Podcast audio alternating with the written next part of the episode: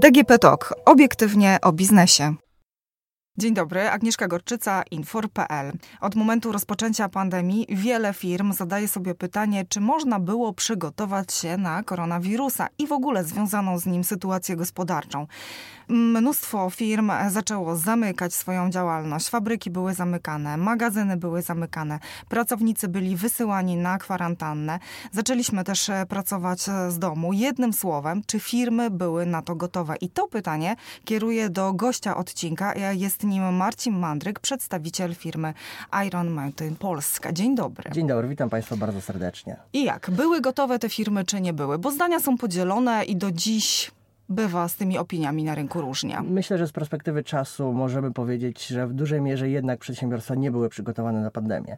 Nikt nie spodziewał się tego, że będziemy zablokowani z jakimikolwiek działaniami, że władze podejmą decyzję o tym, o tak zwanym pełnym lockdownie, czyli nakażą ludziom zamknięcie się w domach, przebywanie w domach. Niemniej jednak jest przecież mnóstwo firm, które są zmuszone do funkcjonowania nawet w takiej sytuacji. Widząc, jak to działało w naszej firmie, myślę, że większość jednak miała trudności i nie była przystosowana. Ten brak przystosowania do działalności w ramach pandemii wynika bardziej z tego, że jednak jest w Polsce bardzo duża luka technologiczna w kontekście możliwości wykorzystania jej do pracy zdalnej. Jednak jesteśmy przyzwyczajeni do przechodzenia do biura. Brakuje nam komunikacji niestety ciągle do, potrzebny jest dostęp również do informacji w przypadku przedsiębiorstw. Dlatego też z perspektywy czasu myślę, śmiało można powiedzieć, że większość firm nie była jednak przygotowana na pandemię, aczkolwiek przez ten okres miesięcy, odkąd pandemia funkcjonuje w naszej rzeczywistości, wiele się zmieniło i jednak te firmy zaczynają się coraz lepiej i coraz szybciej adaptować do nowej rzeczywistości. A co Pana w ogóle w tym momencie niepokoi? Najbardziej niepokoi mnie niepewność, tak? Czy nie mamy możliwości a, jasne określenia, kiedy pandemia się zakończy? Nie mamy też Nie, żadnych... nie, no jak to nie mamy? No przecież e, tutaj padają ze strony na przykład WHO, że za dwa lata. Natomiast to są wszystko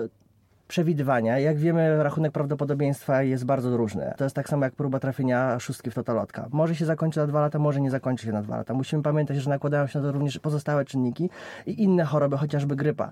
Dlatego prognozowanie, za ile się zakończy, jest bardzo trudne i musimy sobie zdawać świadomość z tego, że ta niepewność powoduje, że firmy nie do końca wiedzą, jak się przygotować. Tak? Próbują wyciągnąć wnioski z tego, co już się wydarzyło, próbują się przygotować na potencjalnie takie same restrykcje, jakie miały miejsce na początku wiosny. Niemniej jednak jest to wciąż, w mojej ocenie, najbardziej niepewna jest brak informacji, informacji, która jest potwierdzona jakimiś badaniami. Wszystko na zasadzie, na, na ten moment jest zbyt krótki okres, aby móc podjąć jednoznaczną decyzję, co może się wydarzyć za 3, 6 czy 9 miesięcy. Można powiedzieć, że z jednej strony brak informacji, a z drugiej strony dezinformacja, tak? Dlatego, że z, różnych źródeł docierają do nas różne właśnie To prawda. Sam e, codziennie śledzę wykresy które są przez Instytut Johnsa Hopkinsa raportowane przykład, odnośnie tak. liczby infekcji i niestety nie ma jednej reguły. W zależności tak naprawdę od miejsca na świecie ta pandemia przebiega w bardzo różnym stopniu, dlatego też e, jednoznaczne stwierdzenie, co się wydarzy i co będzie miało miejsce i gdzie jest po prostu w mojej ocenie niemożliwe. Wszelkie próby podjęcia tego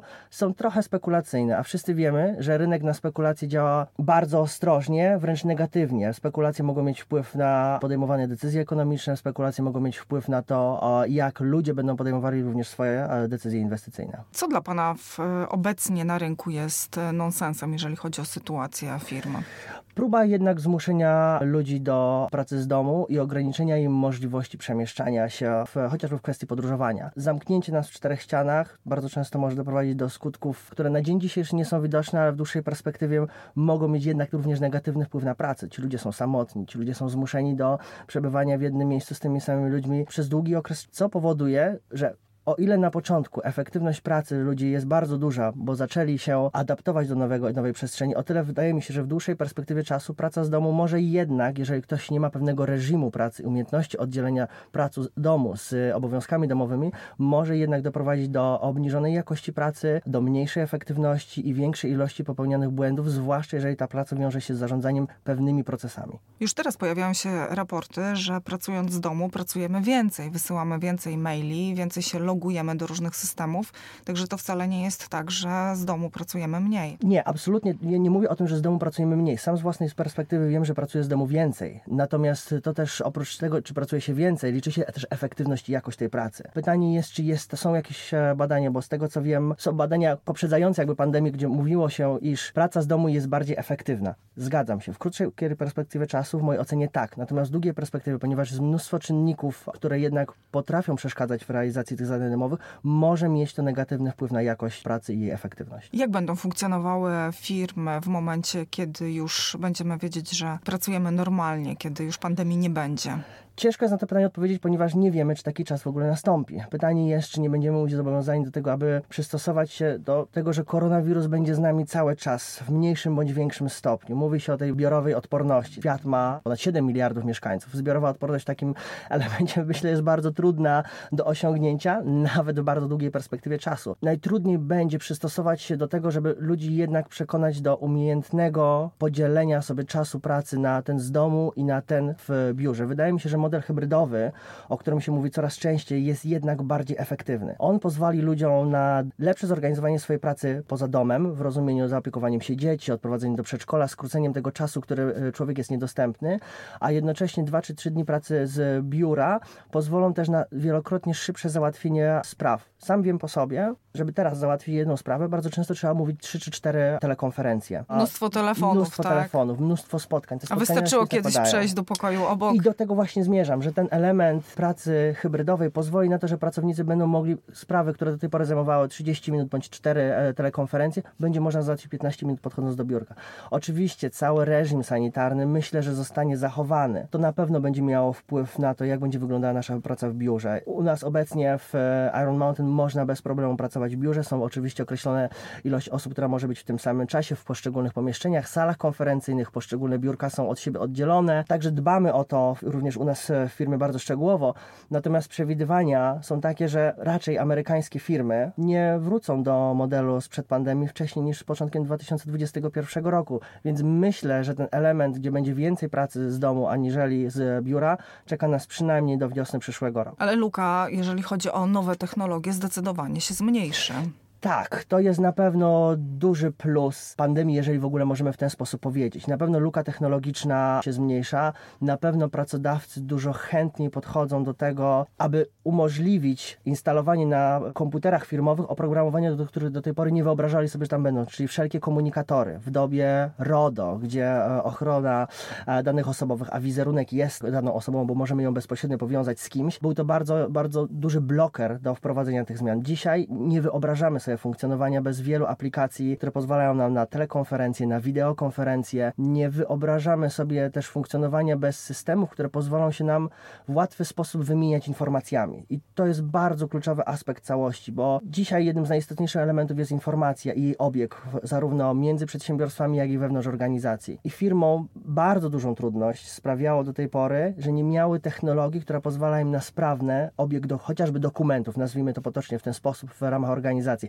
A obieg dokumentów to są przecież faktury, to są umowy z klientami, to jest cała korespondencja zewnętrzna, która przychodzi do organizacji. I tutaj, jeżeli nie ma ludzi w e, biurze, to tak naprawdę taka korespondencja sobie czeka. Czyli tak naprawdę istnieje bardzo duże prawdopodobieństwo, że mogą być tam informacje, które z punktu widzenia prowadzonej działalności są kluczowe. Może to być wezwanie do sądu, może być to wezwanie do Urzędu Skarbowego. No, chociaż mówi się już o tym, że e, sądy powinny też być bardziej technologiczne, bo w tym momencie nie do końca jeszcze tam wszystko udało się przeprowadzić. To prawda. Są, z Ministerstwa Cyfryzacji przecież planuje wielką, na szeroką skalę cyfryzację całej administracji publicznej. Natomiast to nie będą 3 miesiące, 6 miesięcy. Tak myślę, że to jest perspektywa roku bądź nawet y, dwóch czy więcej lat. Dłuższy proces na pewno. A na pewno. Dlatego musimy jako przedsiębiorcy i jako też zwykli obywatele nauczyć się wykorzystywać technologie, które są dostępne w sposób, który jest bezpieczny z punktu widzenia zarządzania informacją i też wymiany tych informacji, bo podczas tych telekonferencji, które są bardzo często nagrywane, żeby móc do nich wrócić. Porusza się bardzo czasem newralgiczne obszary z punktu widzenia strategii danego przedsiębiorstwa, praktyk cenowych, wejścia bądź wdrożenia nowych produktów czy usług na rynek, czy też wyciągania informacji z dokumentów, które już posiadają po to, żeby zrobić jakieś predykcje co do tego, jakie kredyty, jakie produkty konsumenckie będą zakupowane w najbliższym, najbliższym czasie. I to musi być odpowiednio, odpowiednio chronione. Więc cieszy mnie bardzo, że ta luka technologiczna się zmienia, że przedsiębiorstwa się otwierają i bardzo mnie cieszy, że też jako społeczeństwo dużo chętnie do tego podchodzimy i nawet osoby starsze, dla których kiedyś ten element był absolutnie nieosiągalny, w dniu dzisiejszym nie mam najmniejszego problemu, żeby wykorzystywać takie aplikacje. Ja myślę, że tutaj też plusem jest to, że w tym momencie rekrutacja przebiega dużo, dużo sprawniej, dlatego że coraz rzadziej pojawia się pytanie o miejsce pracy, bo jeżeli jest forma pracy, którą możemy, czy zadania, które możemy zastosować w przypadku pracy zdalnej, to jest to bardzo często wybierane. Zdecydowanie tak. Możliwość pracy zdalnej, mimo że nie ma jeszcze pełnych regulacji prawnych co do tego w ustawie prawo trwają, pracy. Tak, trwają, tak, praca nad tym. Jest to świetny element do tego, żeby ściągnąć do firmy pracowników, którzy do tej pory dla nas byli nieosiągalni, bo mieszkali chociażby w innym części Polski, czy też nawet w innym kraju. Jest to bardzo popularny, wydaje mi się teraz, model i podejście, które może skutkować samymi benefitami dla obu stron, bo to są przede wszystkim też niższe koszty onboardingu pracownika. Nie, nie, nie ma tak naprawdę potrzeby, aby pracownik był cały czas w, w biurze, tudzież nie musimy jego organizować jego miejsca pracy, więc to też dla przedsiębiorstwa jest pewne ograniczenie takich kosztów pozapłacowych oczywiście oczywiście. Mhm, związanych właśnie z takim e, pracownikiem. E, proszę powiedzieć, czy firmy w tym momencie w ogóle są gotowe na kolejną falę? Wydaje mi się, że na pewno są lepiej przygotowane, aniżeli to było na początku. Wnioski zostały wyciągnięte. Te firmy, które do tej pory, wydaje mi się, że zostały wyciągnięte, przynajmniej patrząc z perspektywy klientów Iron Mountain. Zgłasza się na ten moment do nas mniej klientów, którzy potrzebują wdrożenia takich podstawowych e, narzędzi czy aplikacji wspierających procesy związane z pracą poza domem bądź zarządzaniem obiegiem dokumentów. Natomiast e, zgłaszają się już po bardziej wyszukane rozwiązania, które umożliwią lepsze zarządzanie procesami zdalnie. Natomiast patrząc też po tym, jak wygląda ogólnie polski rynek, jesteśmy, wydaje mi się, dużo lepiej przygotowani. Poradzimy sobie, myślę, nawet w przypadku lockdownu, dużo sprawniej z zarządzaniem te, takimi elementami jak już wspomniany wcześniej przeze mnie obieg dokumentów, czy chociażby odbiór korespondencji. Bardzo wiele firm jednak przerzuciło się na te kanały elektroniczne, czy to do obiegu faktur, czy to też do korespondencji. Nasza firma na przykład wykorzystuje nas bardzo często do tego jako taki hub, ponieważ pracujemy normalnie, do którego wysyła się korespondencję papierową, my ją odbieramy w imieniu klienta, digitalizujemy i następnie tak naprawdę ten element, który był brakujący w pierwszej fali pandemii, teraz jest już e, w pełni zarządzony. No, zakładając, że można się na coś takiego przygotować, tak? No, Absolutnie bo to jest, tak. to jest jakby całkowicie inna, inna kwestia. Co dla firm w ogóle jest najtrudniejsze, jeżeli chodzi o taką um, ścieżkę technologiczną? Które momenty, czy które jej etapy? Bardziej mi chodzi o to, czy to jest e, to, że kontakt mamy utrudniony z pracownikami, których nie mamy już na miejscu, czy to jest kwestia właśnie obiegu dokumentów, czy to jest kwestia zarządzania klientem? Ja myślę, że wszystkiego po trochę, plus dodałbym jeszcze element sprzęt IT. Myślę, że jest to bardzo istotny element całej To chyba jest najważniejsze. Jeżeli, tak. Musimy od tego w ogóle zacząć, tak. żeby udostępnić pracownikom, którzy na co dzień mieli komputery stacjonarne, a naprawdę w wielu organizacjach nadal a są tutaj przerwę, dlatego że z, spotkałam się z tym, że takie komputery stacjonarne były dźwigane do domu, dowożone specjalnymi firmowymi samochodami i tam jednostka z gigantycznym monitorem była wtaszczana przykładowo na czwarte piętro, 500 y, kabli i to wszystko było podłączone i dopiero się zaczynała praca zdalna. Tak jest, bo oprócz samego, samej tak zwanego hardware'u, czyli sprzętu komputerowego, dochodzi jeszcze całe oprogramowanie z tym związane, plus połączenie, bezpieczne połączenie internetowe. I tutaj to się pięknie nazywa cyber security, bądź IT security.